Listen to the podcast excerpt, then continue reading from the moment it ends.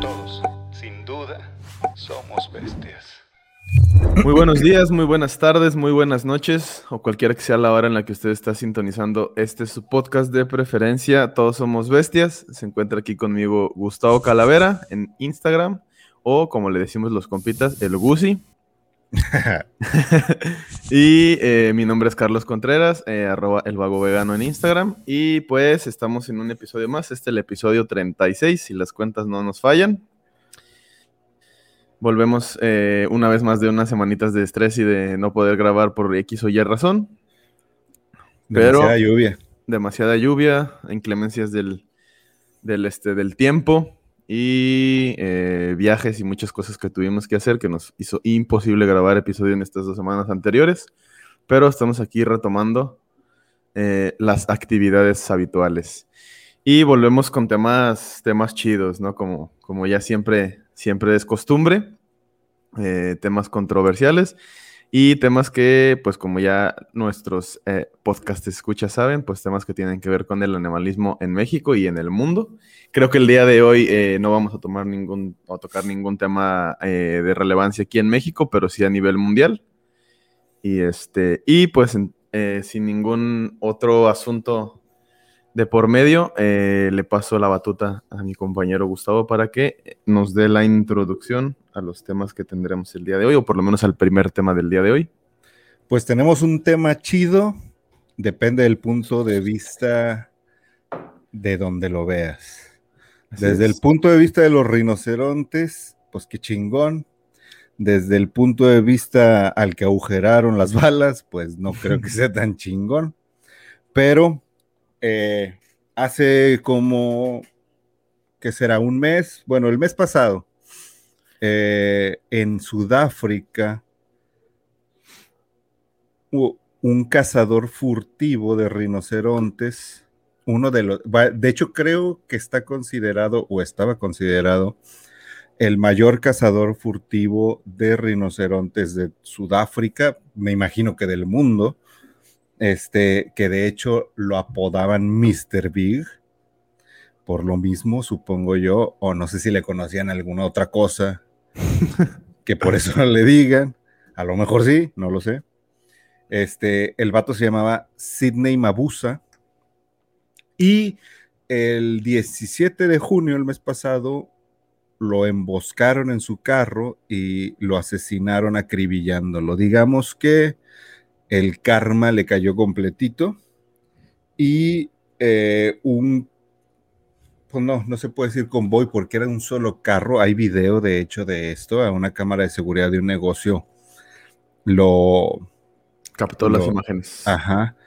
Captó las imágenes de lejitos, pero se ve cómo llega un carro negro, se bajan unos vatos y le dieron, creo que como 17 balazos o 19 balazos al carro. Pues con lo que unos, unos, unos de esos cuantos balazos le tocaron a este güey. Iba directo a él el ataque y se murió en el hospital. El vato no se murió ahí hasta eso. Duro el cabrón. Eh, pero se murió en el hospital. Entonces, ese vato, eh, creo que este año había matado, bueno, no sé si él solamente, pero este año habían matado 350 por ahí rinocerontes este año, que son pocos para el año pasado, que fueron 590 y tantos. Y, eh, eh, pero pues apenas vamos a la mitad del año, ¿no? Entonces, a lo mejor se va a reducir ese número porque este güey ya no va a estar. Y Aplausos. para, ajá, aplausos porque ya no va a estar. Eh, lo sentimos, le damos nuestro pésame eh, no sincero a la familia. este, es. que no creo que nos esté oyendo, aunque el otro día vi las estadísticas y vi que alguien de Sudáfrica nos oyó alguna vez. Seguramente tal vez no entendió era nada. ¿no? A lo mejor era Mufasa, no, Mufasa es el del Rey León. Cuenta, la le- cuenta, la le- cuenta la leyenda que era este güey escuchando el podcast en su carro cuando lo emboscaron. Ahí No todo, eno- eh, todo enojado, así de, ¿por qué están hablando de que la casa está mal y que, lo- y que se lo quiebran? Va a componer un corrido con la banda para que se le quite el culero. pero aclaro, no tenemos nada que ver. Si es que estaba oyendo nuestro podcast en ese momento, nosotros no tenemos nada que ver, aunque lo aplaudimos. Y de hecho eso de lo aplaudimos tiene que ver con una pregunta que te voy a hacer. Pero primero quiero dar unos datos. Ok. Que eso es eso de los 350 rinocerontes más o menos este año que han sido cazados, 500 y tantos el año pasado. Y creo que para meternos al tema de platicar de, de, este, no sé si, bueno, si es asesinato, este, de este asesinato, eh, quiero poner en el, en, la mesa dos cifras. Hay 59, casi 60 millones de personas en Sudáfrica y hay 20 mil eh, rinocerontes.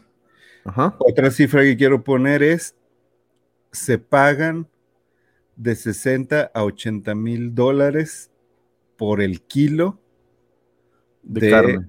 No, de, cuerno. Ah, de marfil. Supongo que es marfil también, ¿no? No, bueno, no sé si los, cuernos del rinoceronte también sean marfil, pero.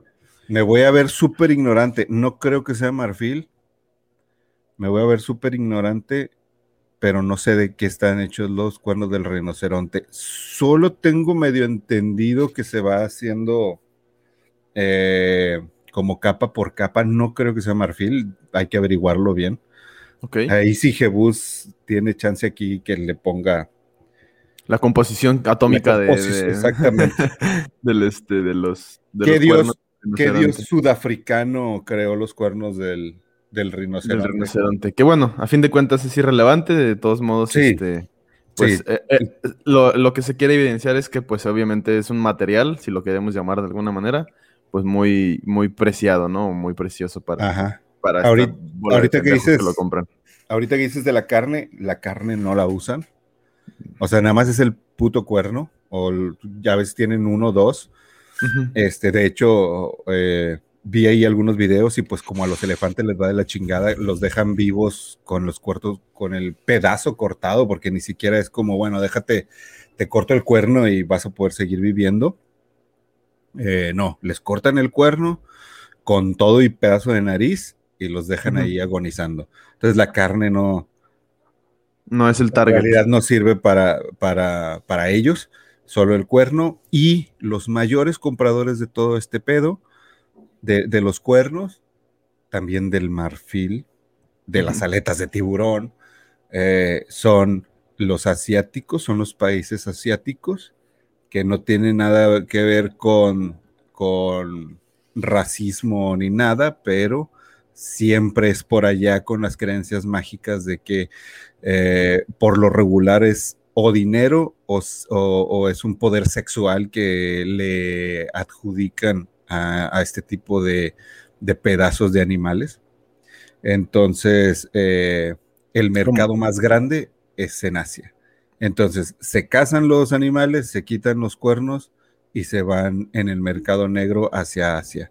Entonces, aquí viene mi, mi primer pregunta. A ver. Que, que ya nos puede hundir en la filosofía un poco.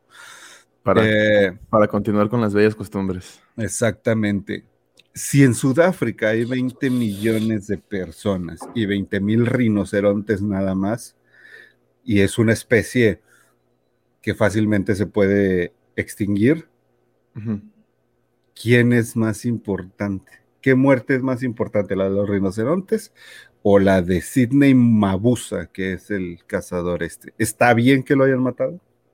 Híjole, nos vamos a meter en, en temas filosóficos morales, ¿no?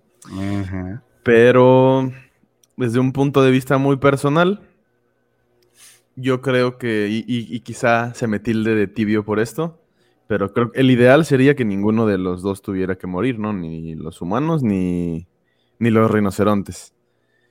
Y, y pues creo que es una situación pues bastante de la verga, ¿no? Porque, bueno, de esos eh, millones, ¿qué dijiste? 59 millones de personas que hay en Sudáfrica. Exacto, casi 60. Casi 60 millones de personas. ¿Cuántas de esas personas dedican su tiempo, sus recursos y su vida a estar matando rinocerontes.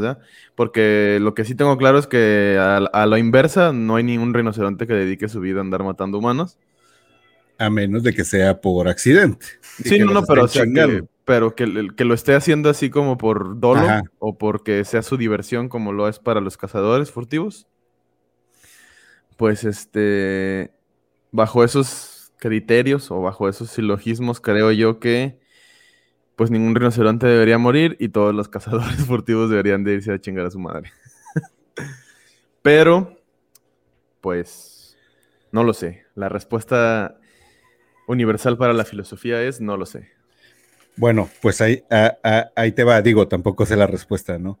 Y Claro. mi respuesta es prácticamente como la tuya. Yo obviamente prefiero que los cazadores eh, Desaparezcan. se, se desaparezcan de aquí y de algún modo, este, pues medio cruel, ¿no? A lo mejor se me va a, a tildar de, ya sabes, porque ya me lo han dicho, así como que, ay, la empatía de un vegano, el tu veganismo quedó enterrado. Pero como ya había dicho, este, no soy muy afín ahora ya a etiquetarme como vegano. ¿no? Precisamente por eso, porque el veganismo tiende a creerse perfecto y pues para nada Pero- que somos. Pero mira, respecto a eso, antes de que continúes con algo más, de eso de la, la empatía, mira, yo soy de esos mamadores que, que dicen que hay que ser empáticos con la demás gente, sobre todo cuando se habla de veganismo y de temas de alimentación. Que es importante crear empatía para con las personas que, que, están viviendo todavía a expensas de los animales, o sea, que se alimentan de ellos y se visten de ellos, pero bajo en el, en el desconocimiento de todo lo que sucede, ¿no? Pero respecto a un cazador que sabe lo que sucede y, y luego todavía más un cazador furtivo, ¿no? O sea, todavía los que lo hacen de deportivo y que pagan y que lo hacen en lugares controlados, en los ranchos estos, este, cinegéticos se llama, ¿no?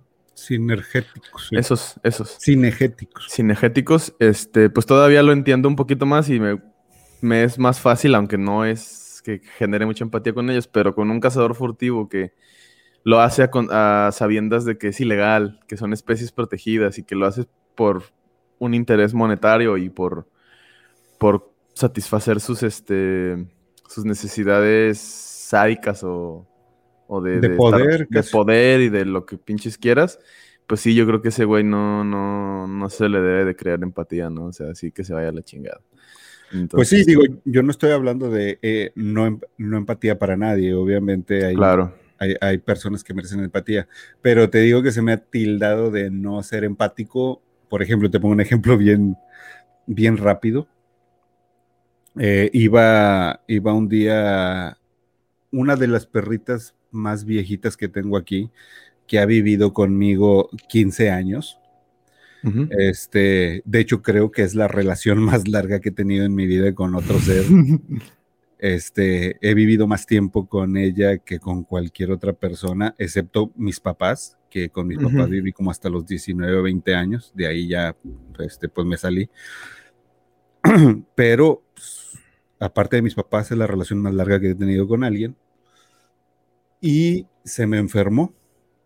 Y entonces hice una cita con el doctor de cabecera, digamos, de aquí de los de, de de, los, los, perros, habitantes del santuario y de los perros. de los perros sobre todo. Cada uno tiene como que sus- cada especie tiene como su doctor de cabecera. particular. Ujú. Ajá.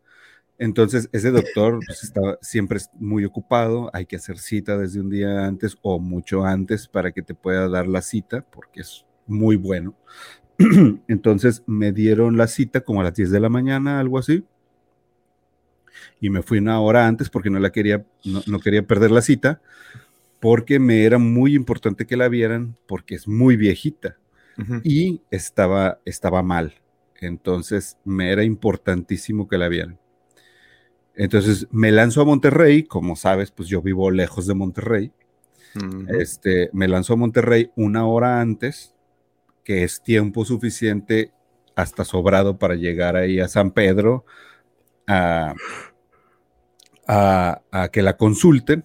Y yo iba preocupado por la negra, así se llama la. Bueno, se llama Tesla, pero es la negra. Entonces, Comúnmente conocida como la negrita en el barrio. Exactamente. Eh, la llevo y de pronto me topo en la carretera, antes de entrar a Monterrey, había un desmadre de tráfico. O sea, mucho tráfico. Íbamos a vuelta de rueda, íbamos a vuelta de rueda, y pues se iba pasando la- el tiempo, el tiempo, el tiempo, el tiempo, hasta que ya quedaban cinco minutos y llego al- a la raíz del problema, que era del problema de tráfico, que era una manifestación de los maestros. Ya. Y estaban tapando la calle con sus carros. Y aquí van los factores eh, Alternas. eh, sí, las, las aristas importantes de esa, de, de esa protesta que estaban haciendo. Una, eran maestros de Nuevo León que les habían pagado todo, todos sus sueldos, pero el Bronco, el gobernador de Nuevo León, estaba empezando la pandemia, estaba ya, bueno, en su auge la pandemia, y era diciembre, hoy era noviembre, algo así. Entonces tocaba dar el aguinaldo. Ya. A los maestros de Nuevo León les dan el doble aguinaldo. Ok. No les dan lo que les toca por, por ley, sino que les dan dos veces Un el aguinaldo. excedente. Ajá. Entonces el gobernador dijo, ¿saben qué? Les vamos a pagar el aguinaldo normal y el otro resto que siempre les pagamos extra, se los vamos a dar diferido en pagos. Y se emputaron. Se emputaron los maestros. Y entonces, imagina, yo ya sabía eso, porque yo soy de esos güeyes que ven las noticias todas las mañanas y la chingada, o sea, pues señor, ¿no? Ale- alerta de señor. Abajo. Exactamente. este, Ya estabas al tanto de. de- ya estaba al tanto de por qué estaban protestando los maestros, sí, pero yo no sabía que me iba a tocar una de las protestas de los maestros. Ujú. Que obviamente yo estoy a favor de todas las protestas que se, que se hagan, si son justas, ¿no? O si, o si piden algo justo. Ujú. que si ellos quieren exigir su extra de aguinaldo, pues está bien.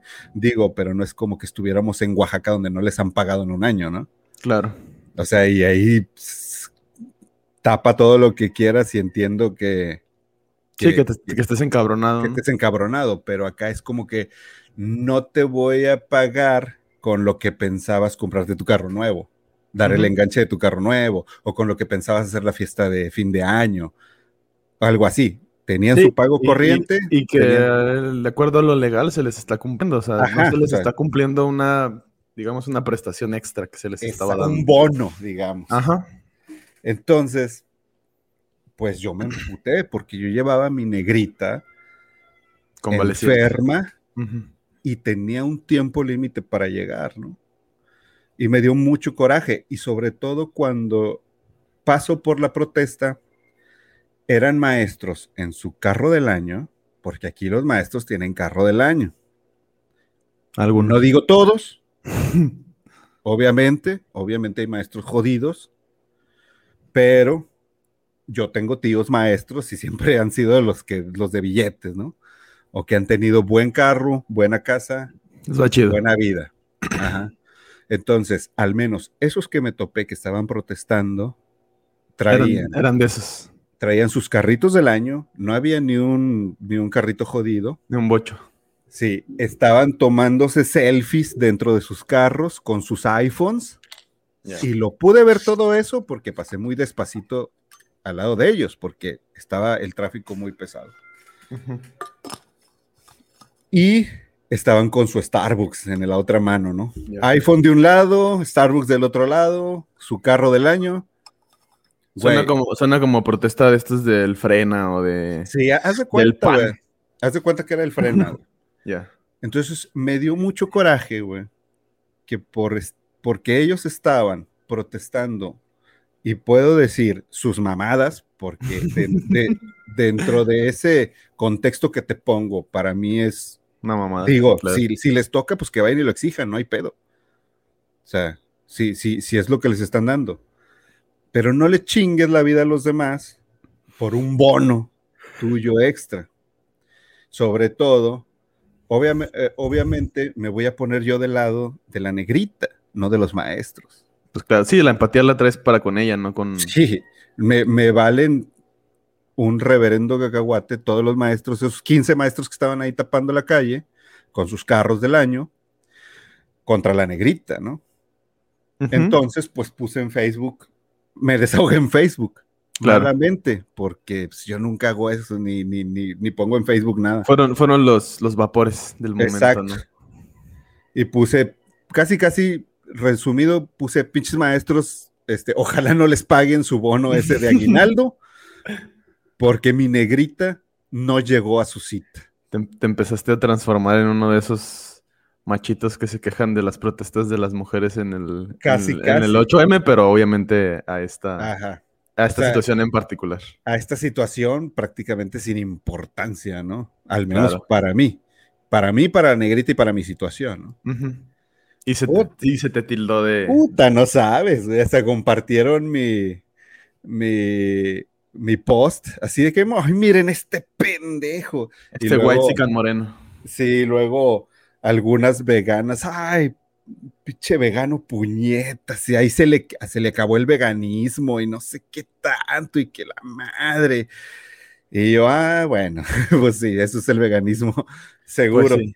Este, y, y digo, si nos fuéramos al, al, a la esencia del veganismo, No tiene ni pinches pues yo estaba poniéndome de parte de los animales, que en este caso era la negrita contra los humanos, de, de que estaban exigiendo sus pendejadas, que seguramente mucho de ese dinero que iban a recibir era para comprar cerdos y pavos muertos en Navidad. Pues muy probable. Era Pero muy bueno. probable. El, el irrelevante, ¿no? También eh, todo ese, es- ese, ese silogismo, esa, ese razonamiento de que el veganismo se te acaba por estarte quejando de algo que no tiene nada que ver con el veganismo. ¿no? Sí, o sea, y a eso me refiero con, con, con la empatía o la supuesta empatía que debes de tener para con todos. O sea, ¿estás de acuerdo que el veganismo no es igual a santidad? Claro. O sea, ni de pedo. Para empezar, somos humanos y estamos muy lejos de la santidad y la santidad es pensamiento mágico. Y ser buenos también es un pensamiento mágico o ser totalmente buenos, ¿no? O sea, entonces a eso me refería con, con el rollo de la empatía. O sea, de- Y mira, creo que a- así como expresaste este, este caso de la negrita, pues creo que aplica también para con, con el tema de- del cazador este, ¿no? De, del cazador sud- furtivo sudafricano. Pues ve- ves todas esas aristas como tú comentabas, o todas esas, esas vertientes o esas variables que están ahí volando alrededor de la situación. Y, y pues creo yo que en un razonamiento así de, de bote pronto, la empatía normalmente se genera o, o es más fácil generarla hacia los rinocerontes, porque pues... Claro. eh, ¿cuán- cu- ¿Cuántos rinocerontes te gusta que ese cabrón no se haya chingado en un año? creo que llevaba 40 este año. Este año, ¿no? ¿Y cuántos años llevaba haciendo eso, no? O sea, que, no si, no, si no le hacían eso, es muy probable que ese güey acabara con la especie, o sea, y es un solo cabrón, o sea...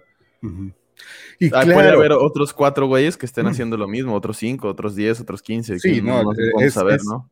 es, es, es, es un, es un común allá. Mm, Sí. eh, El, el que pase eso, no es un común, no digo que sea un común entre la sociedad que digas voy a ser cazador, porque no es cierto. Eh, muchas personas en África, Sudáfrica, etcétera, eh, respetan mucho su entorno y no, no serían cazadores ni jugando. Este, aunque obviamente la estructura social los obliga a aprovecharse de otros animales y, de, y to- y de su entorno totalmente, aunque yo creo que un África comparado con un Estados Unidos son mucho más devastadores en cuanto a, al entorno en Estados Unidos que en África. Sí, claro. Este, No, y, y de hecho, o sea, quizá este va a ser el ejercicio de empatía para con los cazadores. Digo, no estoy diciendo que el caso concreto del, del- del compa este que acaban de, de asesinar, pero es muy probable que haya uno que otro cazador furtivo que lo hace por simple necesidad. O sea, porque le pagan una feriezota por, por unos, este, por un kilo de, de cuerno de, de rinoceronte. Y lo digo así porque, eh, pues es bien sabido que hay mucha gente que por lo general son europeos o asiáticos que van a pagar cantidades enormes Ajá. de dinero para matar a un animal. Exacto. Y no lo hacen por el cuerno ni nada, sino por el hecho de irte a parar ahí, a cazarlo y Fui mejor. matarlo. Ajá, sentirse superiores en la cadena alimenticia quizá o en, el, en, el- en esta ponderación de qué animal es superior. Sí. Pero también hay una gran cantidad de cazadores que lo hacen por las materias que se sacan de los animales y que lo hacen pues por la simple necesidad de, de sobrevivir, como por ejemplo aquí en México mucha gente se in- inmiscuye en el tema del narcotráfico por, por pura Exacto. necesidad, no por gusto, ¿no? Y se vuelven sicarios y andan matando gente pues por necesidad. Y eso pues es un, un reflejo de, de las, de las condiciones socioeconómicas que los tienen y políticas que los tienen este, sujetos a eso. Y quizá a lo mejor ese es el, el ejercicio de empatía que se puede hacer, pero pues hay que hacerlo también en casos concretos, ¿no? O Sí, sea, Es que es desde, de, eh, a- allá iba yo. Desde la superficie es bien fácil y mi punto de vista, pa- siendo sincero, es que bueno que, que, que- Que que mataron a ese güey, ¿no? Que, sí. que- que bueno que se lo chingaron. Eh, desde la superficie. ¿no? De- es, es- es la respuesta más rápida que puede dar eh, mi yo hacia esta situación, ¿no? Qué bueno, ¿por qué? Porque el vato mataba rinocerontes, los rinocerontes no tenían la culpa de tener un cuerno que en Asia se precie por una u otra razón, pero eh, eso es desde la superficie. Si, si nos quedamos siempre en la superficie, creo que no avanzamos, ¿no? En, Claro. en- en cuestión de analizar por qué se hacen las cosas y mucho menos arreglar los problemas. O sea, ¿por qué el güey era cazador? ¿Por qué el güey era el, el mayor de los cazadores de Sudáfrica? ¿Qué, ¿Qué contexto, en qué contexto creció? ¿Qué contexto los tienen oprimidos? Que digo, todos sabemos que Sudáfrica es un país con problemas eh, estructurales, sociales, económicos. Sí, pues, hace menos de 100 años tenían el apartheid implementado en su, en su Entonces, sistema, ¿no? O sea, Entonces, juzgarlo desde la superficie y decir qué bueno que se murió, realmente lo estamos juzgando desde un privilegio donde simple y sencillamente ahorita estábamos platicando. Tú te despertaste a las cinco y media de la mañana para hacer ejercicio. O sea, yo Sí. me desperté, aunque me desvelé, pero me desperté a las nueve de la mañana. Ese güey a nuestra edad, o bueno, no sé, a lo mejor era de tu edad, a lo- no, no, no sé a la, cuántos a la mía tenía. quizá. Ajá, yo creo que a lo mejor yo soy más grande. Este, pero ¿a qué hora se despertaba y por qué se despertaba y con qué ¿Cuáles problemas eran se sus, despertaba, sus no? motivos, no? Sus motivaciones. Exactamente, o sea, si nos quedamos en el, ah, ese vato era bien malo, Sí, yo, mira, Este, creo, creo- creo creo que- que nunca vamos a atacar el problema, ¿no? Si, Sí, cor- corrigiendo el, tal vez voy a, voy a hacer aquí una fe de ratas de respecto a mi respuesta que di cuando empezó el, el este, eh, con la pregunta que me hiciste hace rato, ¿no? Cuando empezamos con el tema. Creo que em, es muy probable, no digo que esta persona, pero es muy probable que muchos de los cazadores, porque no es el primero que matan, o sea, Estamos, situámonos en el, en el contexto de que estamos en un país en el que el mismo gobierno implementó, en asociación con la, la sociedad civil y con las personas que, que tienen otra conciencia de ahí en Sudáfrica, implementaron cuerpos armados para proteger a los animales, ¿no? Porque es una problemática fuerte. Ahora, también es bien sabido que, ya lo comentaste tú, que quien financia todas esas expediciones furtivas para cazar y todo no es gente del mismo país, es gente de Asia, probablemente también de, de Medio Oriente o, de, o de, de Europa, ¿no? Quizá uno que otro de Estados Unidos y de América Latina, no sé. Pero bueno, estamos hablando que, que- incluso quienes financian esos, esas expediciones furtivas de caza, pues son personas con un poder adquisitivo bien pasado de lanza y es gente que, pues los grandes capitalistas, ¿no? Creo que, creo que este tema de la, de la caza furtiva, por lo menos, la deportiva creo que sí es un poquito distinto, pero la caza furtiva sí, sí el problema sustancial pues es el capitalismo, ¿no? Porque normalmente quien, quien caza esos animales de manera, o sea, en, en la- en el tema de la caza furtiva, pues son personas que también están sufriendo violencia estructural de sus condiciones económicas, ¿no? Porque también piénsalo, o sea, están arriesgando sus vidas.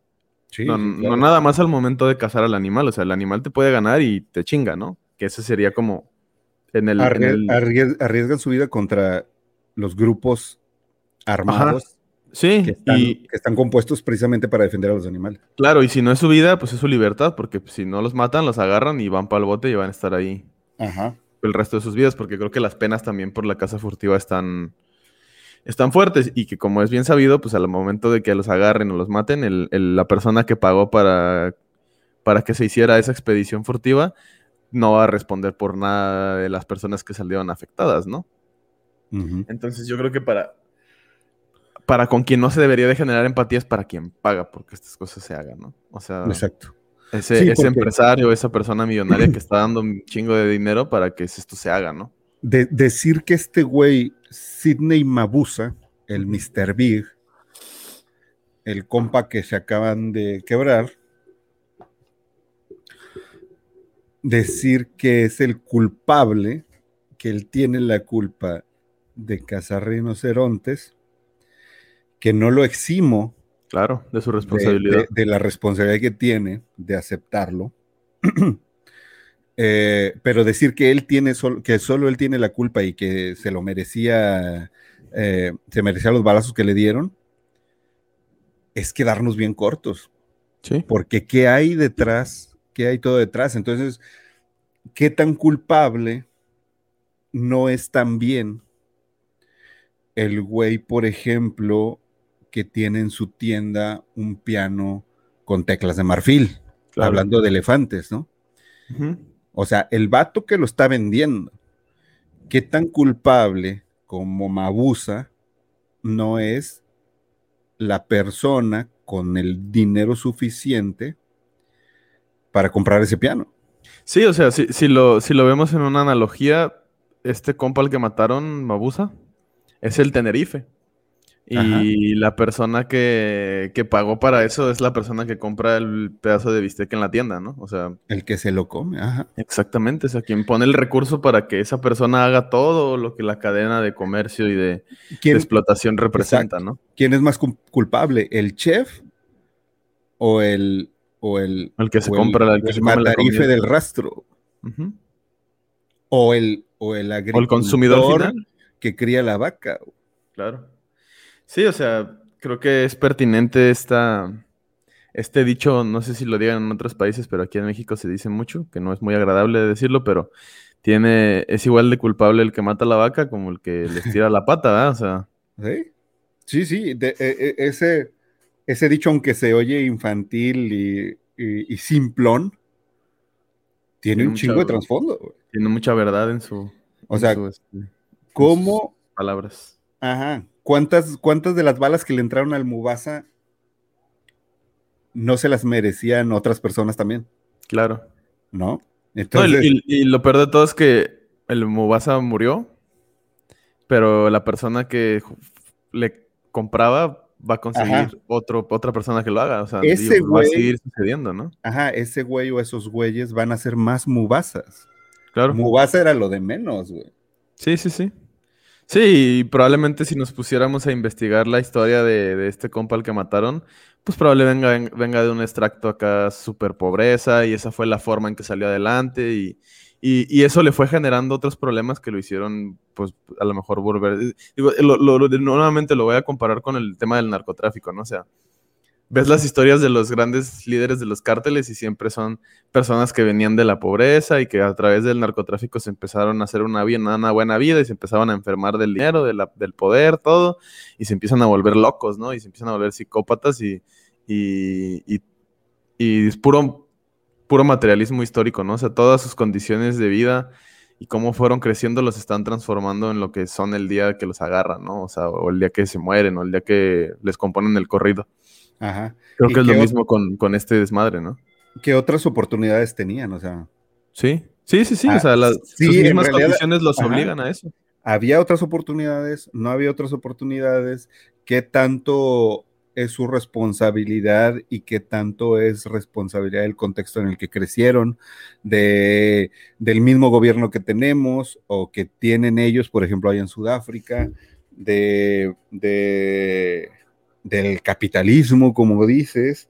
O sea, puta, eh, por eso te digo, o sea, quedarnos en el, en la superficie de decir se lo merecía, que la verdad, mi mi yo inmediato dice bravo. No, el mío también. Ajá, eso, pero no me quiero quedar en el bravo y en la felicidad que me da que pasen este tipo de cosas sin analizarlo un poco más allá, porque si nos, como te decía, si nos quedamos siempre en la superficie, creo que está el problema mucho más difícil, ajá, tratar de llegar a la raíz del problema y que puede ese análisis tal vez que lo tuviéramos todos, que pudiéramos decir cómo componemos que no haya un Mabusa asesinado. Entonces, si nos ponemos a pensar cómo no, cómo lograr que no haya un Mabusa asesinado, eso por, por, por inercia casi, es cómo no, cómo arreglamos que no haya cazadores, cómo arreglamos que no haya tráfico, cómo arreglamos que no haya eh, mercado negro, cómo arreglamos que no haya pensamiento mágico de que las aletas de tiburón te ponen una erección, como, etcétera, etcétera, etcétera, y nos vamos así y llegamos a una raíz del problema, pues, real. Claro. O mucho más real que nada más decir, ese vato malo, qué bueno que se murió. Sí, sí, los cazadores de, de, furtivos son como la punta del iceberg, ¿no? O sea, y, hasta bajito de ese iceberg está la cúpula de gente súper poderosa que, que es cabrón. O sea, yo, por ejemplo, ahorita me vino a la mente, o sea, si yo hubiera sido del escuadrón que lo mató, yo hubiera preferido mil veces capturarlo vivo, interrogarlo y que dijera y empezar a, hacer esta cacería de brujas, ¿no? De ese, de, desmantelar toda la red, como es lo, como lo hacen nuevamente con el narcotráfico. O sea, tú te puedes pasar la vida matando sicarios, matando cazadores furtivos, pero mientras no. Va a haber más, va a haber más, va a haber más. Exactamente, porque las condiciones sociales siguen siendo las mismas, sigue habiendo pobreza, sigue habiendo hambre, sigue, sigue habiendo necesidad y, precariedad. Entonces, es, muy fácil y yo creo que eh, es muy erróneo juzgar a la gente que.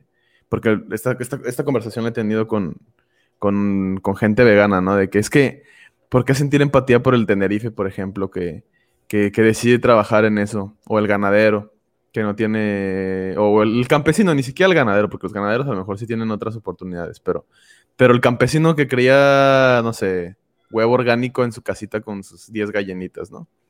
Que dicen, ah, es que si yo fuera él no lo haría. Pues es que tú no, no lo eres, ¿no? No, no puedes saber porque no lo eres. No, no, no sufres la la violencia o la opresión del sistema que esa persona siente, que dice, no tengo otra pinche puta forma de sobrevivir, o sea, o, crío gallinas para que me den huevo y lo venda, o me muero de hambre y mi familia se muere de hambre, ¿no? Yo creo que estructuralmente no hay más oportunidades. Ajá, quien podría dar a lo mejor una respuesta mucho más cercana a por qué no hace otra cosa ese matarife, tal vez es alguien que esté en la misma situación. En la misma se me está viniendo el café, este, que esté en la misma o que haya estado en la misma situación económica, contextual, cultural, social, o peor. Pero es bien difícil pensar hacia abajo, güey. Claro. Sobre todo si no lo has vivido. O sea, desde, desde un punto de vista donde a lo mejor te crees súper fregado, realmente si tienes el celular en la mano para poder opinar de, ah, no, este güey, no, no debemos de darle empatía a un matarife, si lo estás haciendo reunido con tus camaradas, si aparte viste Netflix, créeme, créeme que no estás en las condiciones precarias que tal vez te lleven a un trabajo como ese. Claro. Y, Sí, no, no. y no vas a imaginarte nunca. Yo siempre he dicho, dudo un chingo que haya una persona que diga gustosa, ay, quiero ir a trabajar a matar vacas, ¿no? O, o Y que debe de haber, seguro, Mm, Seguramente sí, ¿no? Pero, pero, Pero no son también- la mayoría. no, y, y también viendo los salarios que tienen y las condiciones precarias laborales que tienen esas, esa- esas personas en esa industria, también no es como que, o sea, lo veo con mis compas y amigos de la facultad y gente que está más o menos en mi misma edad, que se quejan de que luego no te, en los trabajos te dan tus primeros tres meses de prueba o que están en el outsourcing, así digo, Ajá. imagínate esos güeyes, ¿no? O sea, trabajan todos los días a expensas de que una vaca te pise un pie, te rompas el pie y el patrón te diga, bueno, pues muchas gracias, ¿no? Ahí vete con tu pierna rota y eso es tu pedo. Y, y Entonces, y este- aclaramos, obviamente no estamos para nada de acuerdo con Claro. que se maten vacas y que existan matarifes, pero creo que en lo que tenemos o estamos de acuerdo es que está bien difícil juzgar por qué hace alguien algo. Sí. Sí, sin conocer sus condiciones socioeconómicas, políticas y, Y- un chingo de factores más. Ajá, y creo, podría atreverme a decir, a reserva de que me juzguen de, de, de mamón, o no sé, pero me atrevería a decir que el que piense inmediatamente eh, por qué no hizo otra cosa, él estaba en su decisión. Él, lo pudo, él pudo haber dicho que no iba a ser matarife del rastro o cazador de rinocerontes. Me atrevería a decir que es un idiota. o sea, Pues yo tal vez no, pero sí, no un idiota, pero sí una persona que a lo mejor no, no piensa más allá de lo evidente, ¿no? pues No, eso no, es un idiota, casi. Pues sí, Casi. O sea, casi. Pero bueno, o sea, el- ah, digamos que anda en la línea. Hay una línea así entre soy idiota y pienso bien simple. Este, y se cruza un chingo de veces. pues sí. Pero bueno, es, es un tema complejo, ¿no? Y, y- y creo que de- ya, ya retomando ya para darle un, un cierre a este tema para pasar al siguiente. Este, pues yo lo que sí aplaudo son los esfuerzos del gobierno sudafricano y de, y de las personas que están involucradas en, en estos cuerpos armados que defienden a los rinocerontes, porque pues esa es una, la neta, es una, una- una acción bien, lo- bien noble, esa gente también, igual que los, que los que andan cazando furtivamente, esas personas también arriesgan su vida, porque pues obviamente esas, las- a los cazadores furtivos no es como que no se defiendan, ¿verdad? Y, y son personas que están todo el tiempo armadas, y armadas con con este, con armas de gran calibre y, y- con recursos necesarios para dar una buena batalla, ¿no? Entonces, este, pues ahí, ahí se, se les hace mención y se les aplaude su, su gran labor y lamentablemente, pues en toda esta situación, alguien tiene que salir herido, alguien tiene que salir muerto. Afortunadamente esta vez no fueron los animales, fueron, fue el lado correcto de quien debe salir herido, quien está haciendo el mal, por los motivos y las razones que lo esté haciendo. Pero pues este, pues sí, hagamos un, un poquito de, de ejercicio de, de- de razonamiento crítico y, y- y entendamos el problema en su totalidad, no nada más en, en- en el primer vistazo que es, ay, es- ese, güey era un culero maldito.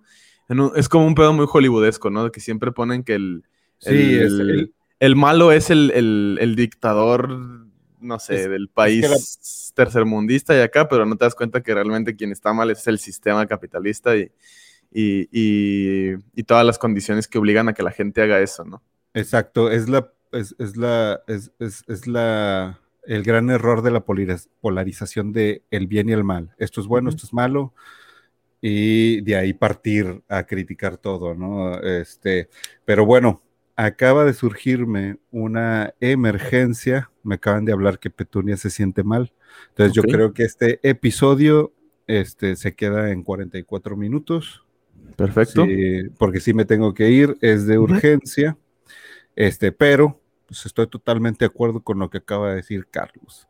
Entonces, Por último, yo quisiera decir, hay un documental muy bueno en Netflix, Netflix. creo que todavía está en Netflix, no lo sé, pero se llama Akashinga y trata precisamente de las Fuerzas Armadas de Sudáfrica, que son puras mujeres precisamente entrenadas para defender arm- con armas a los, a los elefantes.